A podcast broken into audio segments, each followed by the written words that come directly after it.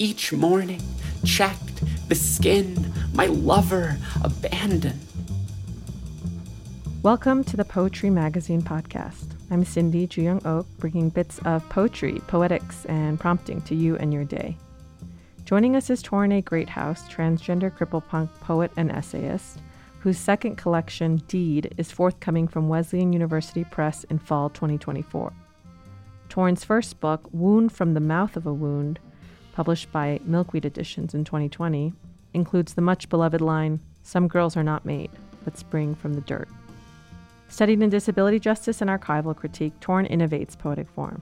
Today we focus on the burning haibun, their own creation, writing from prompts, and the words that burn. Torrin, welcome back to the podcast. Yeah, so excited to be here. You created a new poetic form, the burning haibun, that has become incredibly known, taught, transformed. What is it like to have created something for your own work that has now become almost like an open source software that others are writing in and returning to you as a reader? I really love that concept of the form in relation to open source software. And, you know, I think this is so true of any time we write poems, right? They are something that leaves our hand and inevitably are altered by being in the world. And I think as you know the baby poet who wrote like the first attempts toward this form in 2016 i think my past self would have never imagined that the form has the life it has now i mean to now see all of these writers and you know some writers i really love developing a relationship to this thing i made it's just something that I don't know if I'll ever quite emotionally be over. How did the haibun come to you before you burned it? Yeah, so my relationship to the haibun initially began with the work of two poets. Uh, one is Ocean Vuong and the poem Immigrant Haibun, which is referenced in the essay, and then also the work of the brilliant poet Aimee Nezhukumatathil And the haibun form, for folks who don't know, is a traditional Japanese haikai form, beginning with a prose block and concluding with a kind of capstone haiku. They were often travelogues, and their creation is attributed to the poet Matsuo Basho. They're just a form I really love because of kind of inherent tension existing between the more maximalist prose block and the more minimalist poetic gesture required right, the haiku. in that haiku yeah. And then the burning haibun reworks that traditional form but also expands it. So there are three segments and we have the prose poem an erasure of that poem and then erasure of that text to create the haiku. And the latter two have text redacted, which mm-hmm. is really visually also stimulating. So maybe let's hear a recent burning haibun of yours to kind of indicate how listeners might visualize it. We have Dancing in the Dark. This poem takes up the lyrics of a Bruce Springsteen song and actually started with the haiku and not a prose block. Yeah. Yeah, let's start with the first section, which is a prose block. All right. Dancing in the Dark after Bruce Springsteen.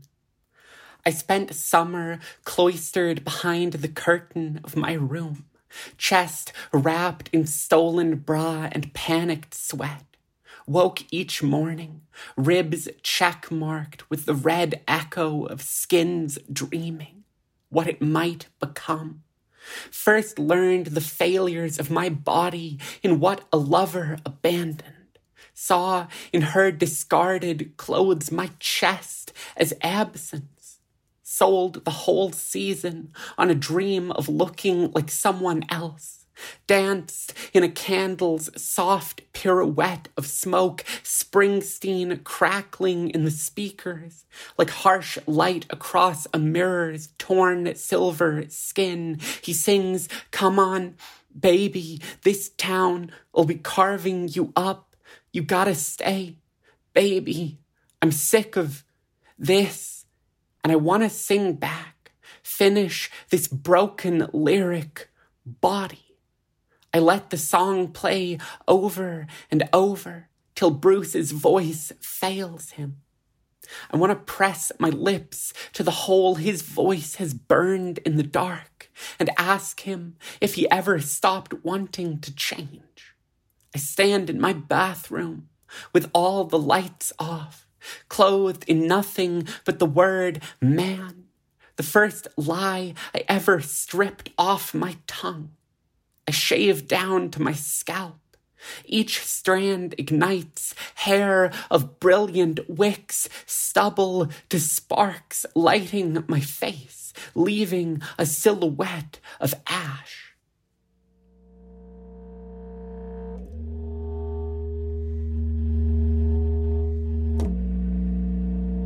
Thank you for that emotive reading. Um, the second section, then, the second part is a much shorter prose block with strings of words that have been redacted, leaving some of the words spaced apart. They're all in the same order as the first section. Let's hear that.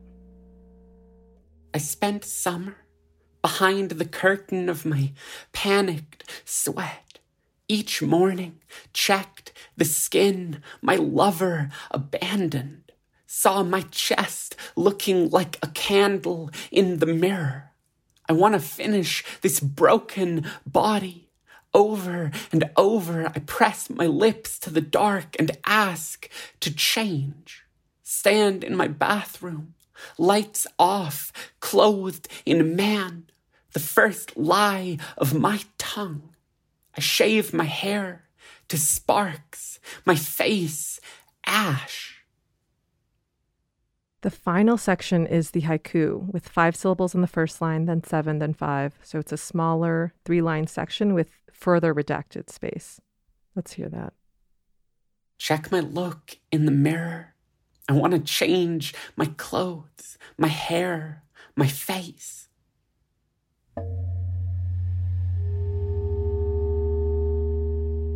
This poem removes so many curtains of space and self meters shifting, meaning is shifting. And within that first part, there's shaving, igniting, selling, discarding, crackling. So I think this almost indicates what the erasures are really about not erasure, but in what might become, in what becomes present in absence. How is working with a form so interested in getting to some core of language and of ideas affected your relationship to the possibilities of poetry?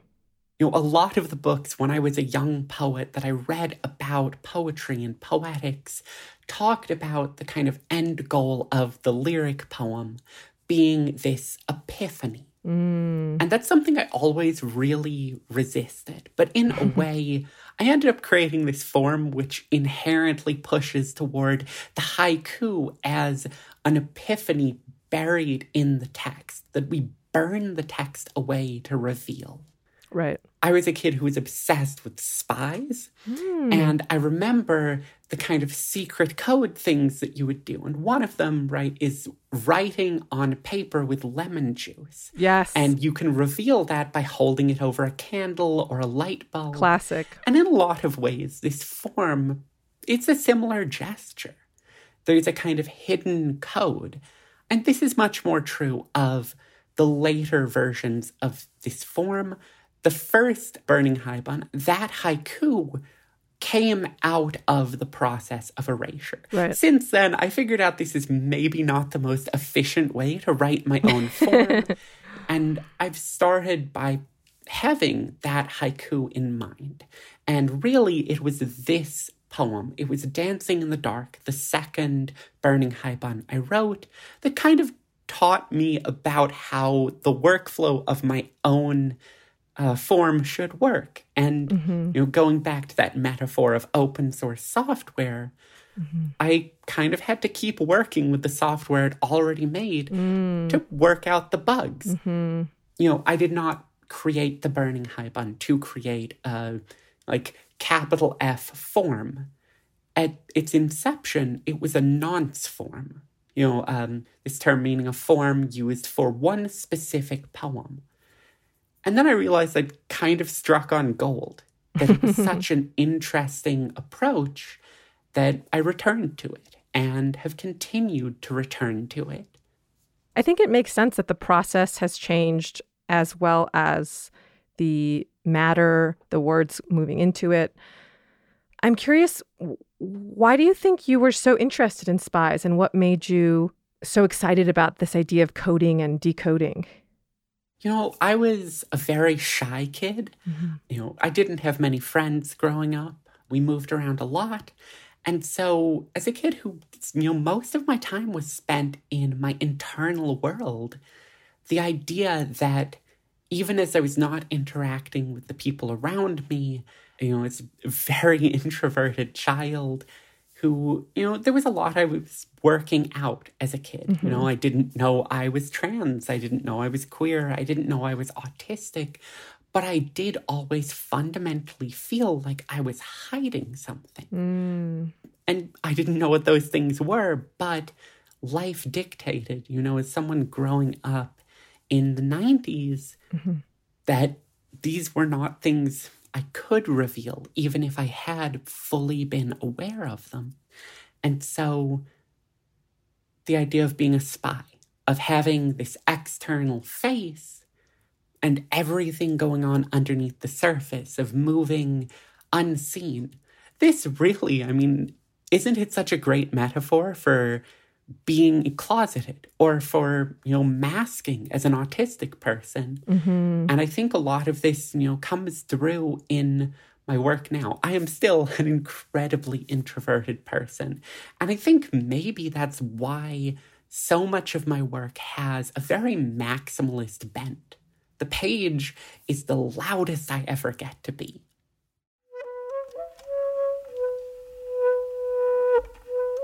The essay you wrote about the Burning Haibun for the summer issue of the magazine is from this new prompt series. The series is called Not Too Hard to Master, and it includes Tishani Doshi writing on shape poems, Terrence Hayes writing on the Sestina.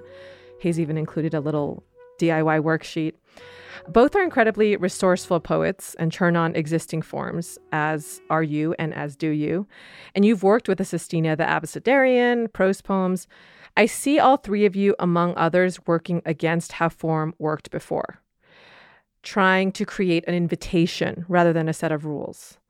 Are there other frameworks in poetry that have guided you in this way and given you an opportunity to share and shift without imposing a specific dominant form? In relation to form and poetry, no matter what form I'm working in, you know, whether that is a nonce form I've constructed for a poem, whether it's a received form or an invented form. And I think at this point I've invented like four or five poetic forms just because that seems to be a very generative space for me. Mm. I'm often thinking in terms of form as an architecture of meaning. Mm-hmm. That being, you know, we can write anything into a form. But certain things about how these different structures are shaped inherently alters how we write in those spaces.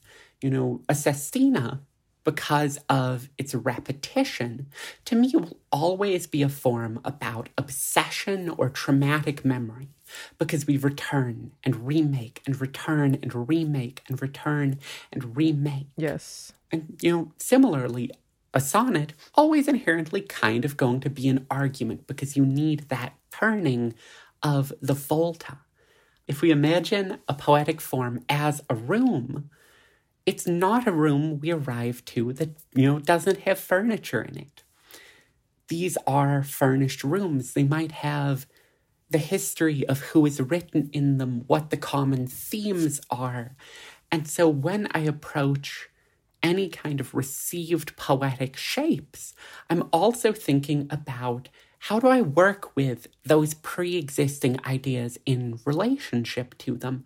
How do I conform to or subvert these things?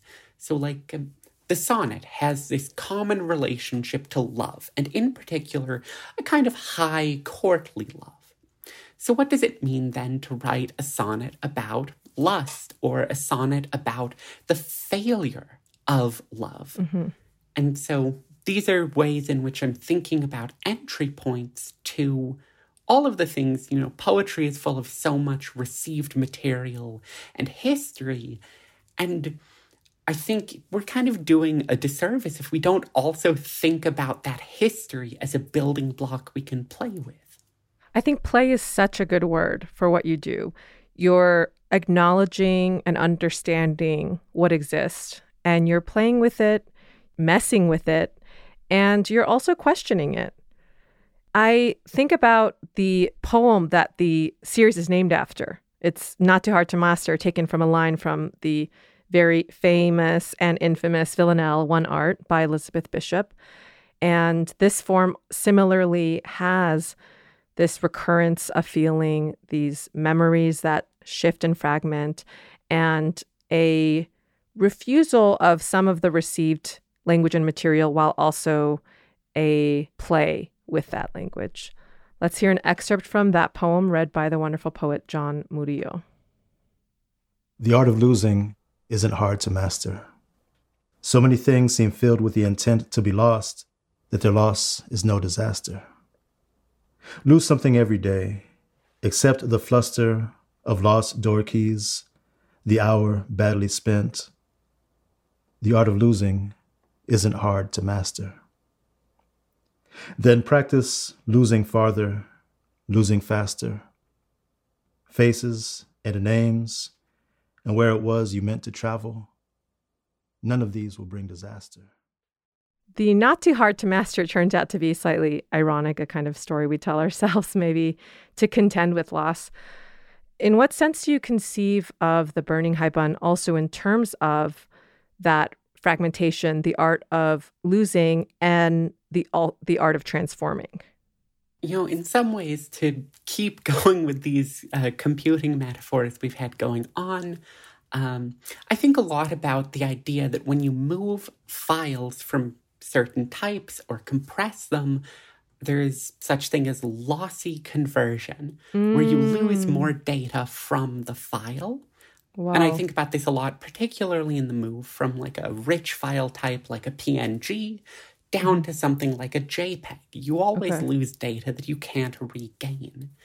And in some ways, the erasure is a kind of poetic, lossy conversion. I think this is very clear in the first published Burning Haibun.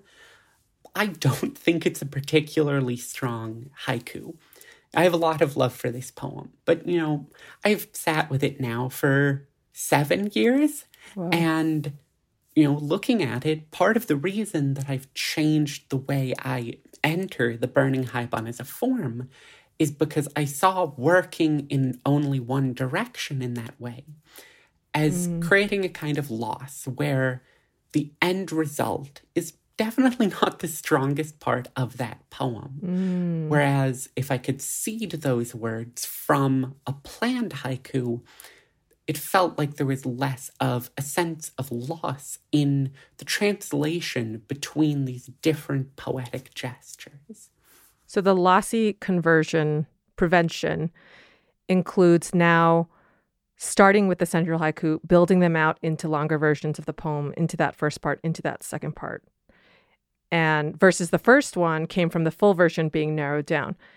I wonder if there's an equivalent process for a poetry collection for your first book or now your upcoming second book, Deed, out next year, were they both created in the same way, having all the poems and then finding the core within them versus knowing what would be the key, what would be the version of the book haiku, and then building around that? Actually, a very fun way. I think the two books separately really represent those two versions of the process the first book, I did have a kind of guiding idea. It really is, you know, a concerted four years of working toward a book, largely by working toward poems, mm. and didn't find its key until the year before it was picked up for publication.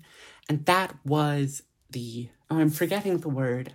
It's not titular, it's Eponym- eponymous? Eponymous, yes. Eponymous. um, yeah. So the key of this book really came in the writing of the eponymous poem, Medusa with the Head of Perseus. I often tell students when I go and visit classes that this was the poem that made me realize I'd kind of been writing about intergenerational trauma the whole time and not realize that that was the core thread mm-hmm. that held all of the other themes of the book together. Mm. On the other hand, as I was working on the second book, Deed, I had a very clear vision. I've actually been working on the second book for longer than the first. Mm. At this point, it's about eight years. Wow. And as I entered the process of writing this book as a whole, I knew it was fundamentally a triptych. Mm. So, a triptych, for folks who don't know, is a form of religious art. I think maybe the most common kind of triptych is birth, life, and then crucifixion of Jesus. And I'm really interested in the triptych form and its relationship to Christianity as a cultural mythology. And because this is something that comes up frequently in my writing, particularly in this new book, I wanted to play with what it might mean to do this structure. I was thinking about the triptych mirror, in which, you know, three paneled mirrors, the two on the sides partially reflect each other. And so, looking into one, you can also see yourself in another.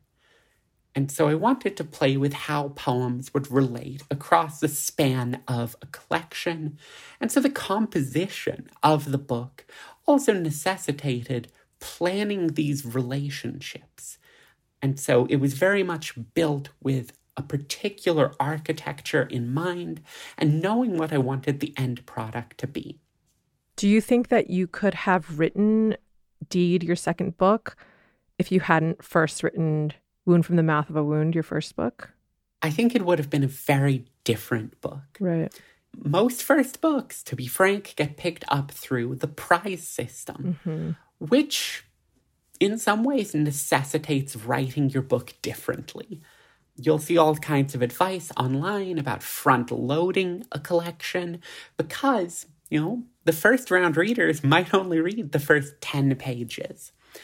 The way I structured that first book, yes, it was about what I thought worked, but it also wasn't necessarily not to front load those first 10 pages and then to also make sure the back 10 were very strong. Mm-hmm. There was a little reorganizing once it was already under contract. But in writing my second book, I didn't want to give up anything about kind of artistic integrity of the book for the more capitalistic elements of surviving as a writer. Yeah, the incentives. Yeah. And, you know, I'll admit the book has been mostly done for about two years. And it took that long to get picked up. Mm-hmm. I think it's important to talk about this stuff because they're not things I ever heard when I was starting out but not making those sacrifices against what my vision was, I think have paid off. I'm really happy with the way that this book has turned out in a way that, you know, I still love my first book. But there are ways now, looking back on it, there are things that would change. You know, almost any poet will say that looking back at their earlier work. Poetry published a series of poems from your new book, Deed, which is out in 2024. There's no trace of the word transgender in Adrienne Rich's biography, is one of them. I wonder if you would read this for us. Yeah. So, this poem, which was in part inspired by a tweet from the fantastic trans poet Jameson Fitzpatrick, responds to the publication of the biography The Power of Adrienne Rich by Hilary Holladay, which not only fails to reckon with Rich's complicity in helping Janice Raymond pen her famously transphobic manifesto, The Transsexual Empire, The Making of the She-Male, it utilizes Raymond as one of the primary sources. So I wanted to engage directly with Rich's poetry as a way of also playing around with this idea of legacy. So this poem remixes some lines from Rich's poems Diving into the Wreck and Song, as well as utilizing a line from her essay, Women and Honor Some Notes on Lying. There's no trace of the word transgender in Adrienne Rich's biography.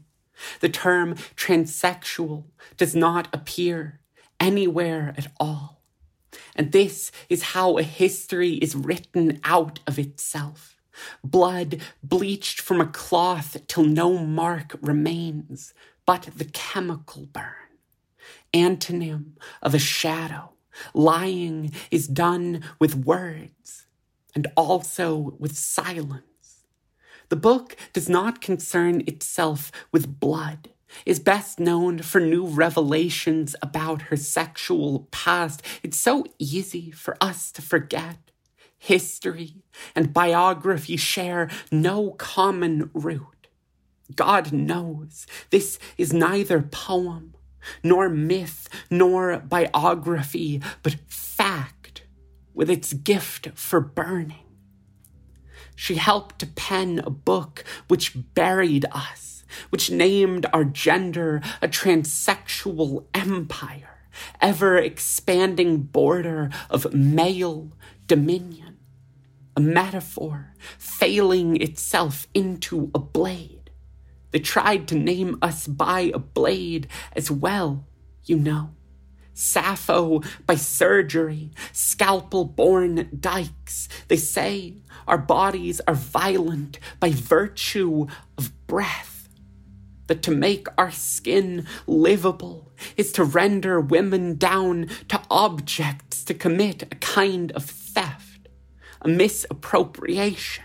They say to claim our womanhood is nothing less than an act of rape. Metaphor, again, scraping its edges sharp, tasting blood. In the end, the author thanks her for her creative criticism and constant encouragement. Her words were purposeful. The words are maps. I won't forget the damage done. The meds denied, surgery withheld, the girls who suffered. But she's dead and unapologetic. Her violence buried along with her our wounds rubbed nameless as the stone of a grave. And here I am, in the meaningless wake of it, the thing she denied, the girl, and not the story of the girl, the thing herself, and not the myth.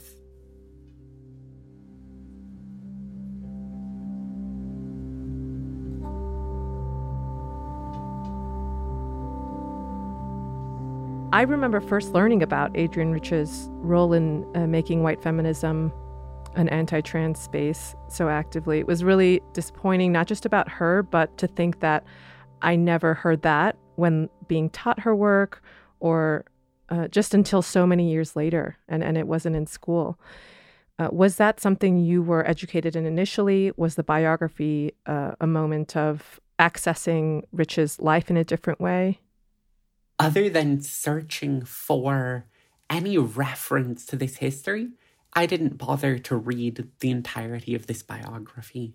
I'm not particularly interested in acquainting myself with a revisionist history of Adrienne Rich as a figure. I think importantly, that biography particularly was an entry point to the poem, but this was already thing these were already things I was ruminating on.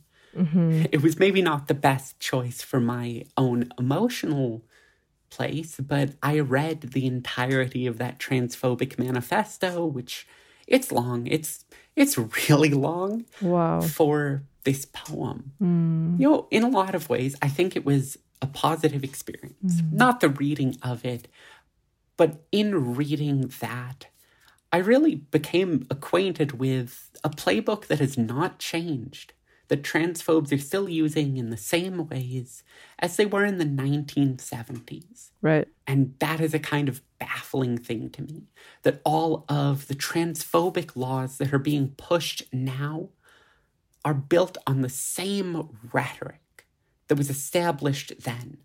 One of the reasons that this poem and another poem which responds to a deeply transphobic poem by the poet Sharon Olds are in this book because I think, particularly in this moment, when legislatively transphobia is being pushed across the country.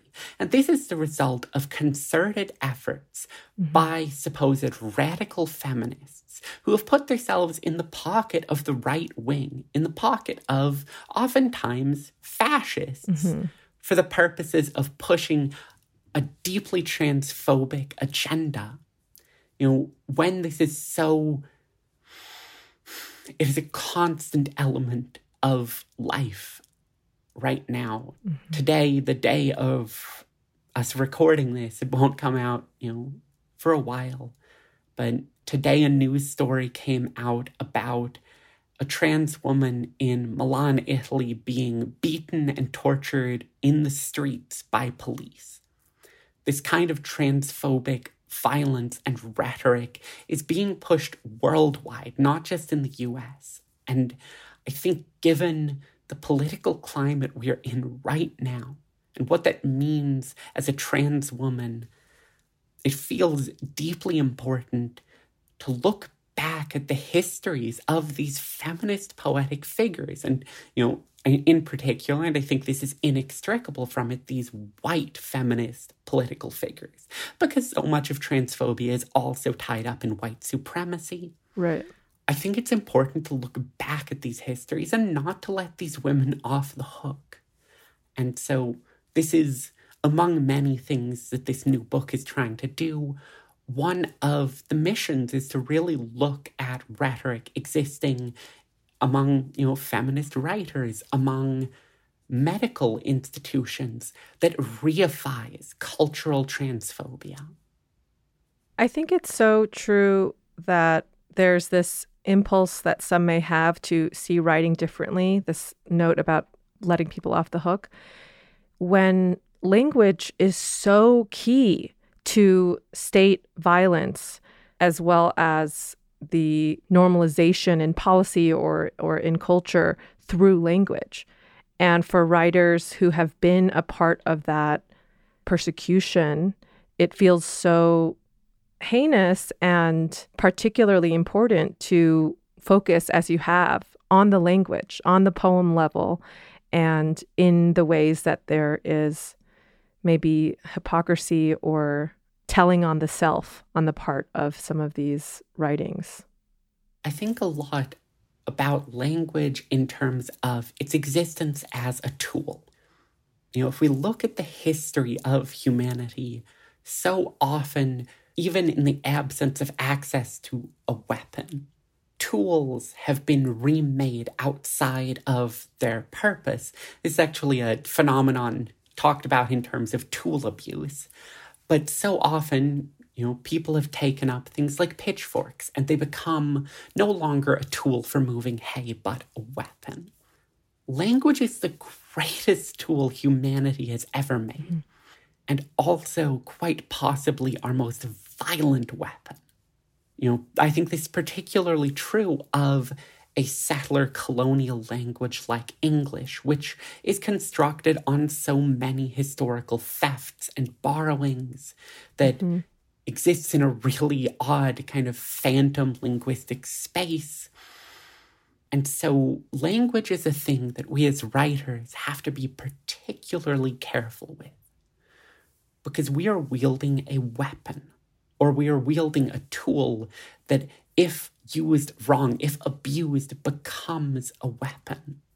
And so, in my own writing, as well as in my interaction with the writing of others, whether that's other poets, writers in the medical space, it's so important for me to think about this relation of weapon to tool, to make sure that not only am I bringing to task violences that have been done with language, but also to make sure that I am not doing violence. Mm. I think that's one of the most fundamental parts of our jobs as people who espouse a love and an interest and a lifelong investment in language. I certainly agree. Identifying with power as well as the lack of power can be a really important way to contend with reality. There are emotional experiences that may lead toward one or the other, but to be able to hold both, I think seems difficult and really important. Are there moments where where that has kind of come to a head for you? Are there moments where you had to work with your role in a way that felt complicating or felt confusing? Yeah, I mean, I think importantly, right, even as I talk about this politic in relation to language, this is not to say I don't fuck up. Mm-hmm. I am a human, and like a young human, I have not been on the earth for that long. And, you know, there are times I've messed up. There are times that I have caused harm with my writing. You know, I think about particularly in relation to disability politics. The way that so many layers of the way we think about metaphor are tied up in cultural ableism. Mm-hmm. You know, I've had to be called in by other disabled writers who occupy different identities. You know, like using deafness as a metaphor. It happens so often. Mm-hmm. And, mm-hmm. you know, I, I've been guilty of this and have been called in and have changed this in my work. And I think it's important to address the fact that no matter how good our intentions are, we're going to screw up. We're going to get things wrong. And the only thing that, you know, as people who espouse care for language, we can do from there is fix it, is be better. You know, the poems that I had that made those oddest kinds of, of moves because I was undereducated. Mm-hmm were, you know, they might have been published with that language and it was fixed by the time it was in my first book. This to me is deeply important and I think there's such a fear of screwing up, of getting things wrong that mm-hmm. that we sometimes freeze up. You know, fundamentally, no one's going to get it right 100% of the time. I can really only hope for like a good 85 and to have my ears and, and, even there see like this is a moment where i'm like moving toward a hearing framework mm-hmm. but mm-hmm. even when i screw up just having a willingness mm-hmm. to be corrected and to then correct myself also, it's such an act of love, the fact that you had these poems that were in an early stage and you were able to have conversations that led you to understand the language differently and transform them before they were in your book takes community, takes care, takes courage, and is such a way to connect and to care for your work and to care for you as a writer. Yeah. And, you know, this is one of the things that poetry has given as a gift to me, you know, to have all of these spaces of community almost all of my best friends are poets. And, wow. you know, there's folks that I've got to grow alongside since, you know, I first started writing. And those friendships have nurtured me and taught me. And I'm sure the people closest to me would say the same. It has offered the space for constant intellectual and emotional and political growth. And I think I will never have a short acknowledgement section in a book because I, my work and my thought owes so much to the writers mm-hmm. I've been lucky enough to surround myself with. Was that always the case for you? Were you always surrounded by writers, or did that come to be once you were publishing and once you were in your MFA? A lot of my early career was really quite in isolation. You know, I had. Mm an open mic I would go to, and some of the people associated with other readings around that. But, you know, I was in undergrad in Orange County at the time. It's not a great spot for poetry. you know, it's just a little geographically isolated. We don't really have access mm-hmm. to the wealth that is the LA poetry scene. We don't really have access to the wealth that is the San Diego poetry scene. And so I kind of started as a poet in a bubble, and it was by publishing my own work and by running a small, now long defunct magazine that I was able to start creating these other relationships. You know, I think a lot mm-hmm. about my relationship with the poet George Abraham, incredible, incredible poet. And, you know, this is someone who I met because when I was running this little tiny lit mag out of my college apartment, we were one of the first places where they published. And now this is one of the people who's in closest community with me, part of a collective of poets and multi-genre mm-hmm. writers, artists, critics, etc., called the Double Six Collective. And this is a relationship I never could have guessed would exist as it does now, but was really reliant on, at the time, just using the internet to give myself community, even when I was in a kind of isolation where I didn't have enough community where I physically was then. Yeah, the internet seems like the internet has been key for you, and that you've also found ways to surprise yourself as this poet now for what you would have imagined as a younger poet, as a starting poet. And those surprises hopefully give back to that time and to the efforts you made to build community we are starting this new segment called Question into the Void. And we have a amazing question from Omar Seika for you.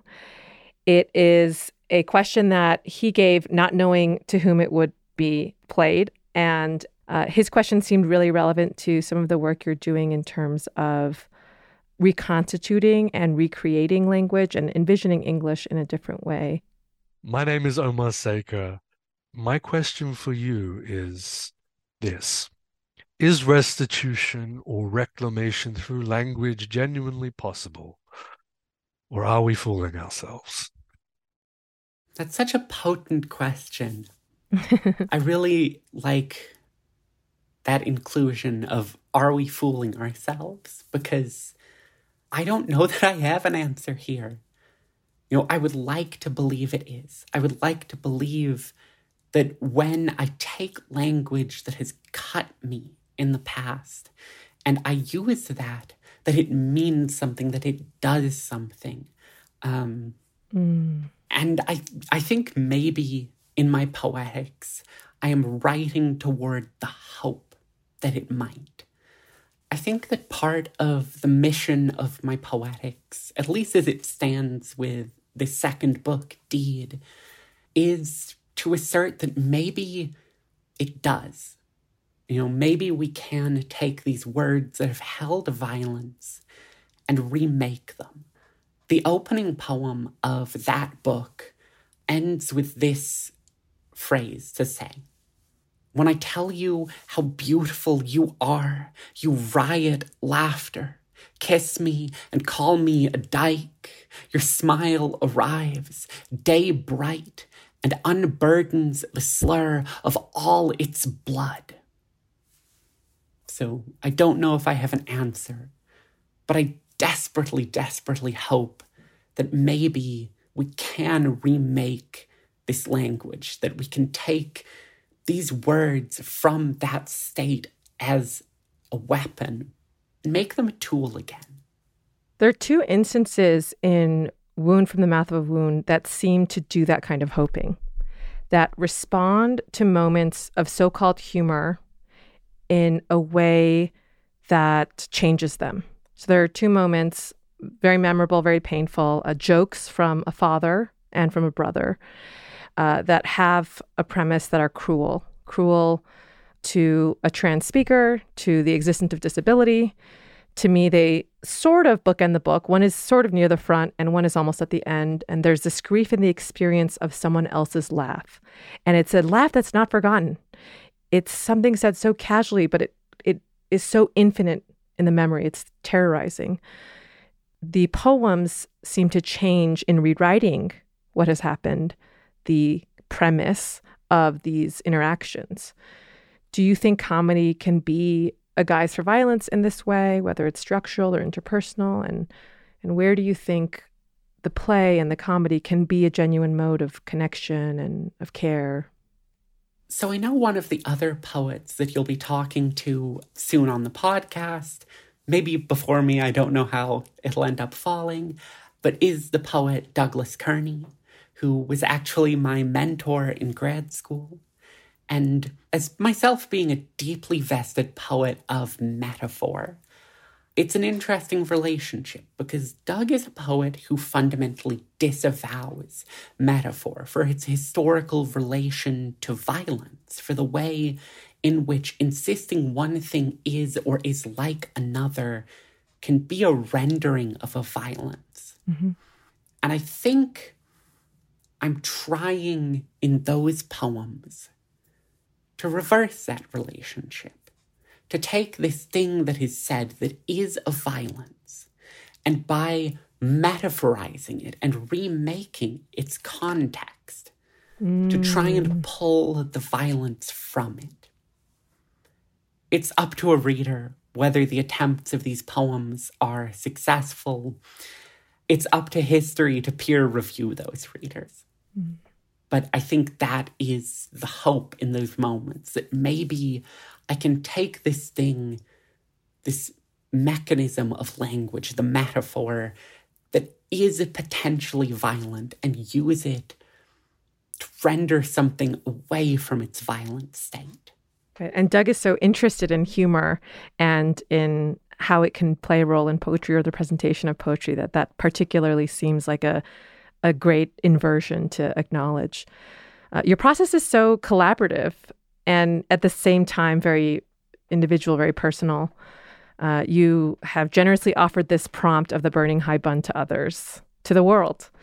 And I'm curious about your relationship to other people's prompts. Have you been prompted by mentors or teachers or friends in a way that's been impactful? Have any of your poems or styles come from prompts that you take, whether from poetry, video games, horror movies? Yeah, my work, I think, is deeply intertextual at all times.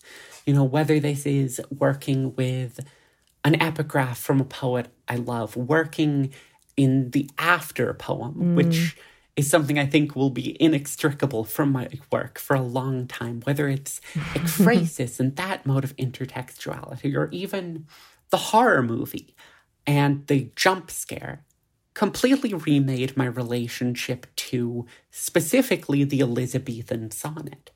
Because the more I looked at mm. it, I was like, oh, the Elizabethan sonnet is structured in the exact same way as a punchline in stand up, which is also the exact same structure as a jump scare in a horror movie. These things are all inextricably tied. And as you know, an early poet who didn't have a ton of resources, a ton of teachers. You know, I think up to this point, I've had maybe like five people who I would consider fundamental teachers in my life as a writer. I found these legacies by looking at the notes and acknowledgments of books, by seeing who's reading who, mm. who was taught by who. And if I loved a poet, I would read basically anyone I could get my hands on who is in that acknowledgement. And I hope in any project I put out, from here to the moment I leave this big floating ball of earth, that folks who like my work will follow those tracks, will see the work of the people I love, whose work has shaped me. I think for writers, especially teaching themselves, being autodidacts in isolation, is a beautiful resource to suddenly enter at least the ghost of a community. The ghost of a community. It's very encouraging to think about the front matter and the back matter of books being guidelines, being starting points for people who read your book, who read books that they love and connect to. There's a line in your book I feel most daughter. There's another with the most woman I feel all day. Are there instances or memories that make you feel most writer, that make you feel most teacher, that make you feel most reader? I love to tell this story uh, because it is a moment that really made me feel like very officially writerly. and that is a poem from the first book. All I ever wanted to be is nothing at all there is a line in this poem. So, contextually, the poem is about eating disorder and eating disorder's relationship to my transness, although I did not know it at the time. Mm. There's a line each calorie, a single match struck in the gut. And I fact checked this metaphor. I went back and I found like notes on physics when I was learning physics, and Wow. I calculated what is the ignition temperature necessary to light a match, converted those units Research. into calories, and then the calories have to convert into kilocalories because a food calorie is actually like a thousand yes. energetic calories, and a lot of people don't realize this. And then, you know, calculated it out, it was like point eight, six, seven, whatever. So it was almost one. It was like, okay. So then the match struck is essentially a single calorie. Okay, I can do this because I've checked my math. Mm, right. Yeah. And I don't know, these ways in which these engagements with my work that force me to push outside of the bounds of just creating that require this relationship to intertext, to mm. making sure what I'm saying actually holds water. This to me is often where I feel the most writerly. Not necessarily like a good metaphor, but creating something which feels like it holds water and like it holds weight. For some reason, learning about your process of how to find out if this particular line holds water is making me think you're not one of the poets that really struggles with taxes. Oh no, no, uh, taxes suck. The IRS has taken years of my life I will never get back. it's horrible. The all the apps. Yeah, there's really something about getting to the point where you're successful enough as a poet, where you're actually making money, and then realizing you have to file Mm-hmm. as a self owned business, employed. Yeah, self-employed. and then they take all your money yes, away. it's a lot. Sorry to our listeners who are hoping that it's easy and fun and delicious money. um, to send our listeners off, do you have any favorite prompts or practice to give or do for poetry?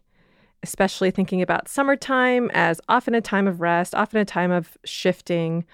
Any plans that you would suggest or practices that might be generative? I'm not the most restful person. This is something I actually have to put active work toward, which maybe defeats the purpose of rest. Uh, for anyone listening to this podcast who is like an astrology person, I'm a triple Virgo, and all of the problems in my life are caused by this. So I will give a prompt that unfortunately has nothing to do with resting and is maybe a little masochistic on the poetic side. So this comes from, you know, one of the people who I consider a former teacher, the poet Luther Hughes.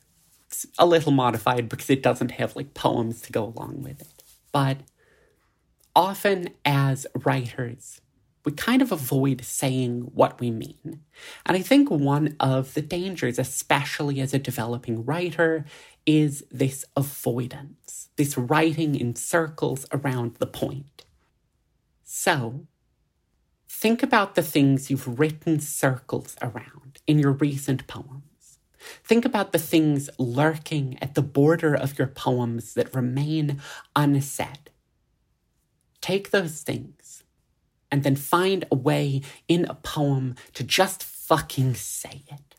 Because sometimes that is the thing that most needs to just out loud be said.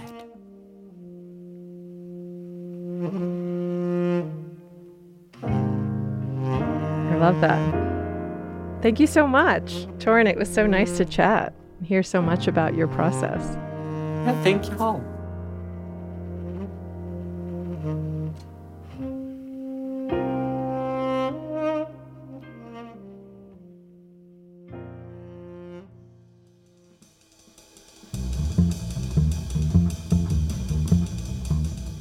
Big thanks to Torrin A. Greathouse. Torrin's debut collection, Wound from the Mouth of a Wound, from Milkweed Editions in 2020, was the winner of the Kate Tufts Discovery Award. Her second collection, Deed, is forthcoming from Wesleyan University Press in fall 2024. They teach at the Rainier Writing Workshop, the the low residency MFA program at Pacific Lutheran University.